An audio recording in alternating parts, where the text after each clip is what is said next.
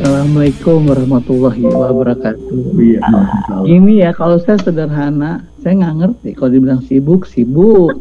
Tapi orang bilang saya sibuk banget. Saya mau nikmati sesuatu kesibukan itu satu kenikmatan hidup. Karena that's my passion, yaitu berkarya banyak untuk orang banyak. Karena saya percaya bahwa saya diajarkan dari keluarga yang mengatakan kalau bahasa Latinnya ora et labora.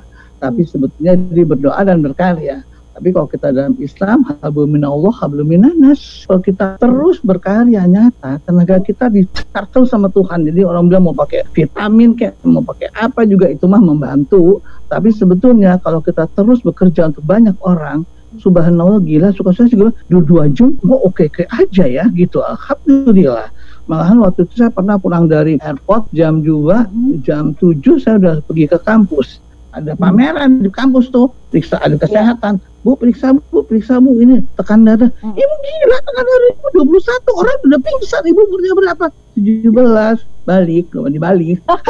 gila ibu ibu istirahat istirahat. Lalu gimana gue mesti ngajar dulu? Gila ngajar ngajar gue udah suruh pulang. Enggak gue ngajar dulu. Itu yang ya. saya bilang kenapa? Segitu selesai ngajar jam 11 ngorok saya sampai jam 2. Jadi kita tuh yakin bahwa segitu kita banyak keluar untuk orang banyak pasti kita bagus. Jadi gitu aja ilmunya sederhana. Mau nggak kamu Orang bilang, untung gue apa? Nah, Begitu nah, ditanya itu nah, untung buat nah, lo, itu Tuhan yang ngasih bukan lo. Banyak gak sih orang yang mengatakan kayak gini ke bunda, e, ngapain sih ngajar, toh juga udah menikmati hari tua kok mikirin orang aja terus gitu. Nah itu bunda memberikan jawabannya apa kepada mereka? Saya berdoa sama Allah yang maha besar sampai saya mati jangan-jangan saya meninggal di depan kelas gitu loh. Bagi saya, hmm. kamu bisa bayangin ya, hmm. kamu tahu kan sekarang mahasiswa sekarang dua minggu sebelum ujian terakhir, hmm. sekarang mahasiswa sekarang asam kecut gula lagi. Orang asam bisa ngeledekin kita, bisa nulis tanpa ketahuan siapa juga. Kan ada kan sekarang kan dua minggu mungkin si formulir bagaimana gurumu yang namanya kimprat kimprut gitu. Nah itu langsung saya tuh justru saya senang Kenapa bagi saya setiap saya masuk kelas itu energi saya tambah dan saya bahagia melihat anak-anak masa depan kita. Mereka tahun calon presiden dalam pemimpin Republik Indonesia, paling nggak presiden direktur nanti kalau punya usaha. Anak-anakku tercinta, saya titip sama kamu negara saya, negara kita tercinta. Saya selalu bilang gitu, karena bagi saya mengajar itu mengeluarkan energi kita, menitipkan ilmu-ilmu kita, dan saya percaya dalam Al-Quran atau Holy Bible apa semua Orang yang bermanfaat ada banyak ada orang bermanfaat untuk banyak orang. Satu, ilmu yang bermanfaat kalau kita meninggal, ilmu kita yang masih terus disebarkan oleh semua murid-murid kita atau orang-orang yang membaca ilmu kita. Jadi saya percaya itu. Kalau saya percaya itu kan membuat saya jadi makin banyak membantu orang. Kemarin aja saya nggak kenal ada orang SS bu, saya butuh narasumber gini-gini, ibu bisa nggak? Saya langsung silahkan datang ke rumah saya. Jadi orang kan suka takut, entar dia penipu apa-apa. Heh, Sekali pengalaman saya 71 tahun terus bantu orang, tahu nggak apa? Penipunya okay. juga takut sama kita. Ngapain banget kenapa? Kok dia tipu saya? Saya juga saya bilang kok doain lu jangan jadi tukang tipu lagi lu rugi amat tuh. Ah, kamu nipu saya aja saya mau bantu. Apalagi kamu harus jadi orang baik. Yeah. Jadi kamu mesti takut secara saya langsung itu saya ngajar murid saya 50, murid saya 60, murid saya 35, murid saya 25 catat nomor telepon saya wow. SMS saya, WhatsApp saya kalau ada apa-apa. Karena saya pengen murid saya itu jadi orang bagus. Karena segitu saya ngajar, saya bilang, Ya Allah ya Tuhan, jadikan semua murid-murid kini menjadi orang-orang yang berguna bagi agama nusa dan bangsa dan iman dan takwa kepadamu.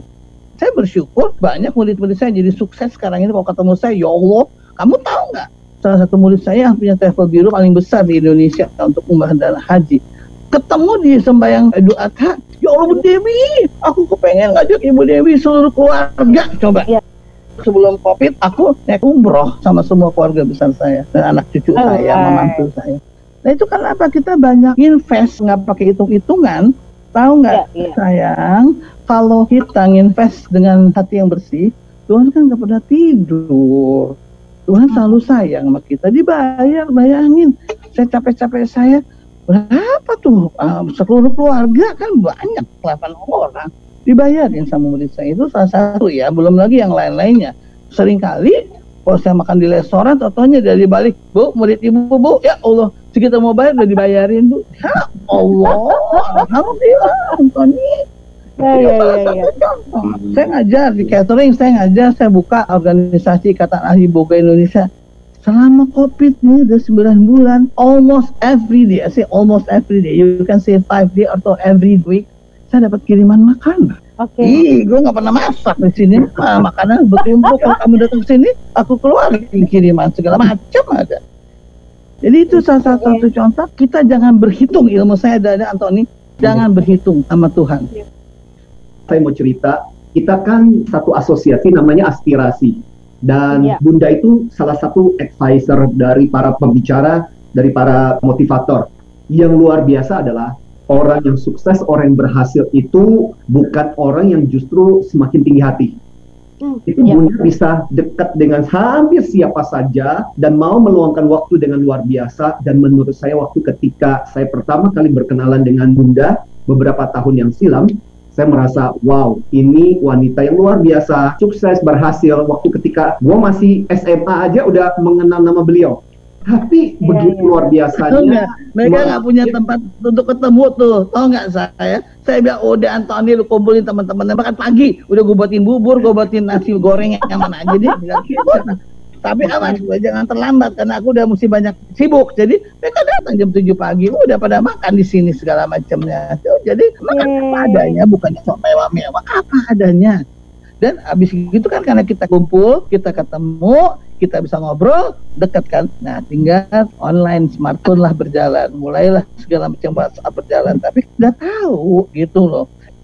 Bunda ini meneladani siapa sih gitu? Apakah orang tua? Karena kan saya juga baca nih ceritanya Bunda gitu ya, keluarga, pengusaha. Tapi Bunda nggak dimanja, kok bisa gitu? Nah, apakah mereka yang menjadi sosok idola dan teladannya Bunda? Orang tua saya adalah orang tua yang luar biasa. Kasih sayang penuh. Tapi strengthnya luar biasa. Apalagi tentang ilmu agama. Saya tuh dari kecil digedor kalau nggak sembahyang berjamaah. Siapa yang pernah keluarga begitu? Subuh diketok. Sembahyang subuh, subuh, subuh, subuh. Aku udah udah tahu aja nggak pakai negara asal udah ketok langsung siap. Ilmunya kita jadi disiplin tentang waktu. Karena apa? Kalau kita leye-leye, adik kita, kakak kita nungguin sembahyang berjamaah kan? Tapi juga saya bilang beruntungnya karena orang tua saya alhamdulillah bersyukur ya. Orang yang berada kita kamar mandinya banyak bisa langsung antel ngerti nggak? Jadi kita masuk masuk kamar mandi sendiri udah kalau nggak udah nunggu ngerti nggak? Udah. jadi kita mesti akuin. Jadi kita ya udah kita nggak usah nggak usah nunggu nunggu ya ada banyak pakai yang mana aja. Ya, itu satu contoh bahwa orang tua saya galak tapi dia siapin servisnya semuanya. Jadi kita cepat sekali untuknya. Dan telepon juga kita mau ke mana-mana supir aja ada tiga waktu itu kita masih kecil. Masing-masing ada yang les pencak ada yang les, les bahasa Inggris ada yang les bahasa Jerman ada yang nari Bali segala macam. Jadi atur tuh. Kenapa? Waktu subuh itulah kita mulai membagi.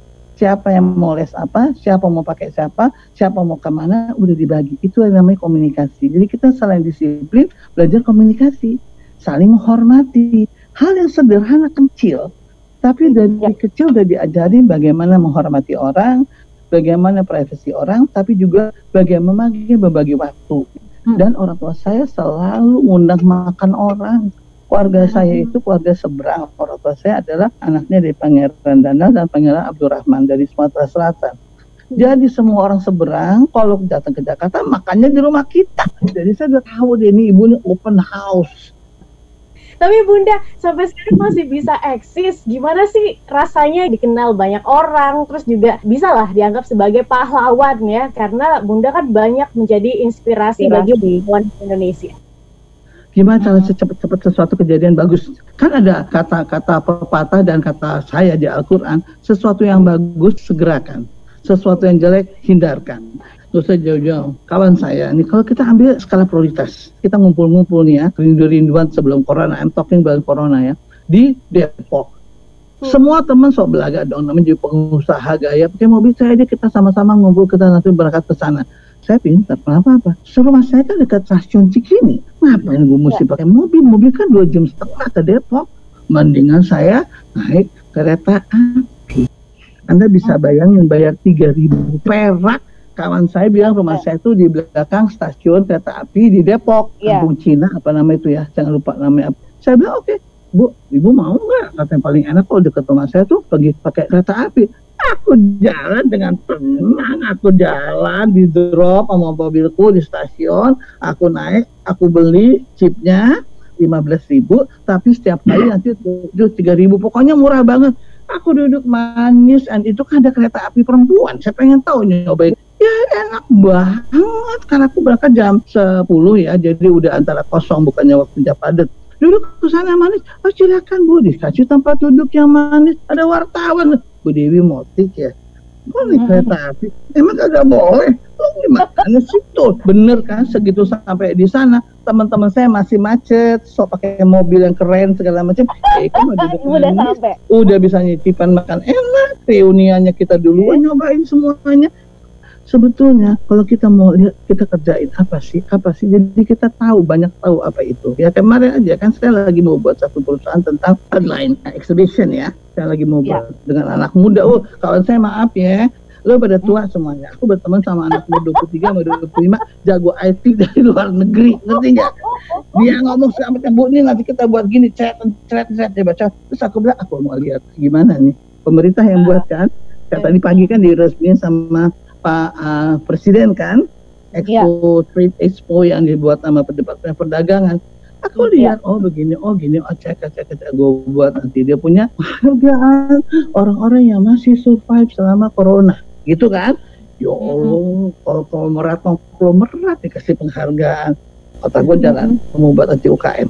Anak-anak Mm-mm. UKM yang banyak yang bisa konsisten, kita buat. Nah, kenapa? Menurut saya kalau kita banyak lihat, kita banyak belajar.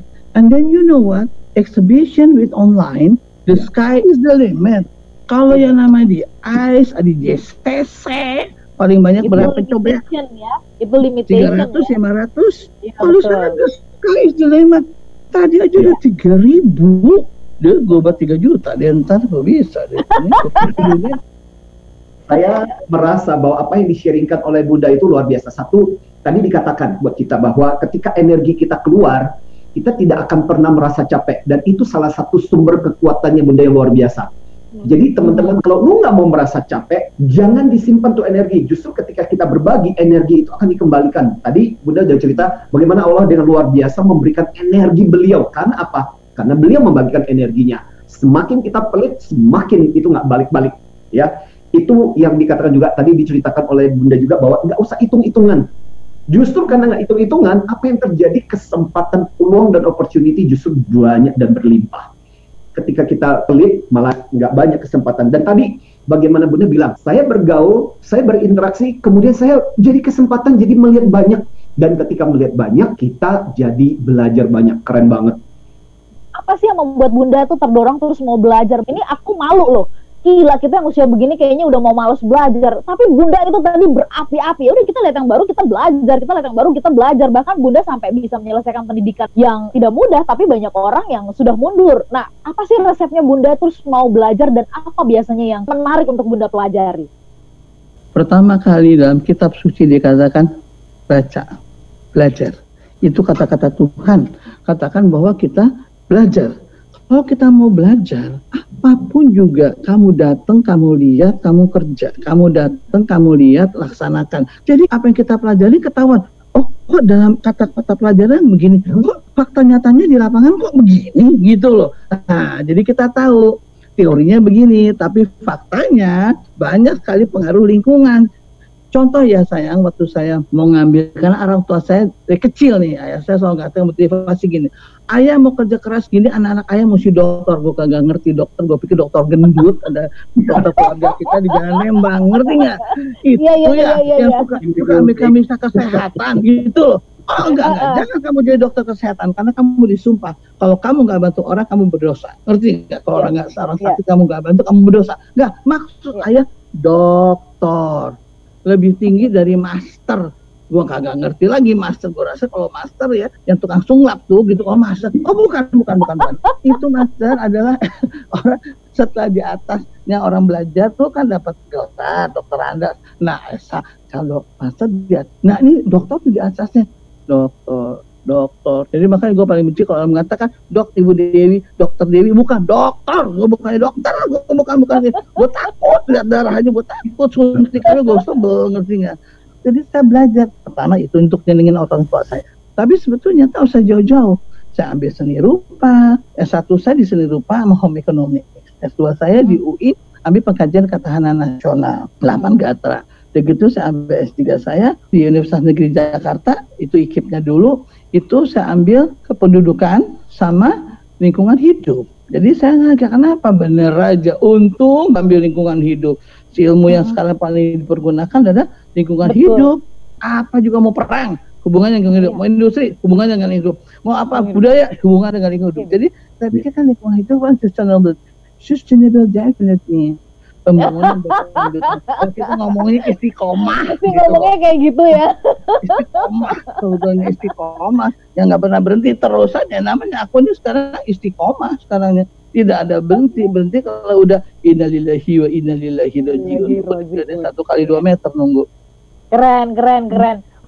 Saya tuh orang yang langsung kerja jadi contoh yang sederhana, waktu itu saya ngambil S3 saya, kalau nggak saya, saya lagi jadi ketua, ketua, ketua, ketua segala macam. Udah aja saya atur hidup saya. Pertama, tidur cepet. Hmm. Kalau ke pesta salaman pulang, jangan hahi. Karena kan lagi mau sekolah nih, lagi mau sekolah nih. Terus saya, iya dong. Kan ada lagu You Cannot Win All. You lose something, you gain something. You gain something, you lose something. Jadi kalau saya, saya selalu mengatakan bahwa kalau mau membuat sesuatu kita sudah siapin skala prioritas. Nah bagi saya, kalau saya tidur jam 8, saat jam 2 anak saya udah tidur, suami saya udah tidur, bayi besar udah tidur, bayi kecil udah tidur, semua udah tidur, aku enak belajarnya. Habis habis tahajud, tahajud sembahyang subuh, yang subuh udah selesai. Bagi saya, sesuatu harus tuntas, jangan sampai main-main, harus tuntas. Yang penting usaha, atau kan juga usaha bu, kalau orang bilang nawari, lo gimana sih, gue udah beli ini, belum suruh beli yang namanya juga usaha siapa tahu ibu mau. Nah, gue demen gitu ngerti nggak? Jadi iya, iya, iya, iya. namanya itu orang kan usaha. Dia urusan budi mau beli lagi atau enggak kan nggak ada urusan nomor dua. Nah jadi oh, itu iya. saya bilang saya senang orang yang nggak pernah patah semangat gitu loh. Karena hmm. kamu tahu nggak orang di hadapan kamu ini ada orang yang paling banyak gagalnya. Hmm. Yes. Hmm. Tetapi gagal untuk sementara, maju lagi, gagal untuk sementara, maju lagi. Hmm. Saya nggak pernah putus asa, saya bodoh. Yang penting hmm. kita jalan terus aja. Kan aku nggak dosa. Orang mau coba kan boleh. Kita kan emang juga hmm. contoh yang sederhana. Ayo dong tawarin ke sana. Aduh malu gue udah diledekin makanan saya enak. Heh, lu cari tempat orang yang senang makanan lo. Kenapa lu jadi mesti gagal-gagal dengerin apa bakat apa? Aku sakit hati bu, dia ngeledekin produk aku. Gila lu sakit hati lu mati lu. Karena ngapain sakit hati? You cannot please everybody. Kalau kita terus berusaha, banyak suksesnya daripada gagalnya. Dan yeah. bagi saya, ini kan semua pinjaman. Firaun aja bahwa harta bendanya itu dikorekin orang, dicari orang, dicuri orang dong. Jenazahnya yeah, dicuri. Ngerti nggak? Saya nggak bisa sebutin namanya sembilan naga kayak siapa tuh yang meninggal-meninggal tuh kan teman saya di Kadin. Iya. Kenal semuanya. Mati ya begitu aja. Ditangisin seminggu kali ya. Jenazahnya disimpan di mana? Di itu. Udah pada tengok semua makanan segala macam. Udah begitu udah selesai. Udah lillahi wa inna ilaihi rajiun. Udah kagak bawa apa-apa tuh. Jangan sombong. Kamu tau nggak? Tanah tuh tujuh lapis langit tuh tujuh lapis. Jadi apa yang kita mau sombong belajar terus. Hormatin orang. Jangan kita menghina orang. Hormatin orang paling penting itu hormatin orang. Pernah sekali anak saya cerita, satu pesta saya itu karena ada undangan banyak dia terlambat. Terakhir saya ke Manggala itu kurang lebih setengah sepuluh. Itu pagar hmm. ayu di pinggiran tuh udah mukanya udah capek bener. Terus saya datang udah terlambat tuh tengah kosong udah hampir bubaran. Jadi cuma hello para wanita cantik dan pagar ayu pagar ganteng ini cakep-cakep semua besok paginya dia lapor ke anak saya. Emak lu gila deh kita udah kecapean. Selama dari sore jam 6 sampai jam setengah 10 nggak ada ya negor kita. Kita dianggap tiang aja kan cantik deh tiang aja kan. Tidak ada yang nengokin kita kita dianggap cuma patung doang. Atau malu turun dari mobil hello ganteng dan cantik apa kabar They're so tired. Dia berdiri. Just keep attention, a compliment. You know, you look so beautiful. Kita rasa dandan manis nggak ada yang nengokin kita bilang cantik. Cantik. Emak lu datang langsung. Ini satu contoh. Anggaplah orang itu manusia biasa. Kita usah jauh Antonia. Kenapa gue bisa gampang cepat masuk ke kalau mau ketemu pejabat? Pada dari dulu, aku selalu kasih ekstra sama tukang parkir tukang parkir, kalau kita selalu bagian kita sering ke tempat itu, dia ingat kita, langsung sih kita lihat mobil dia, bu, bu, sini, bu, sini, bu, dikasih parkir yang bagus, kalau pelit nggak dikasih. Pak Antoni boleh nggak dibungkus apa yang bisa menjadi catatan buat kami semuanya? Jangan pernah sombong, ada tujuh lapis langit di atas, ada tujuh lapis tanah di bawah. Di bawah. Ketika kamu merasa hebat, ingat ada orang yang lebih hebat Terus belajar itu yang paling penting, kembangkan diri kita, jangan pernah berhenti.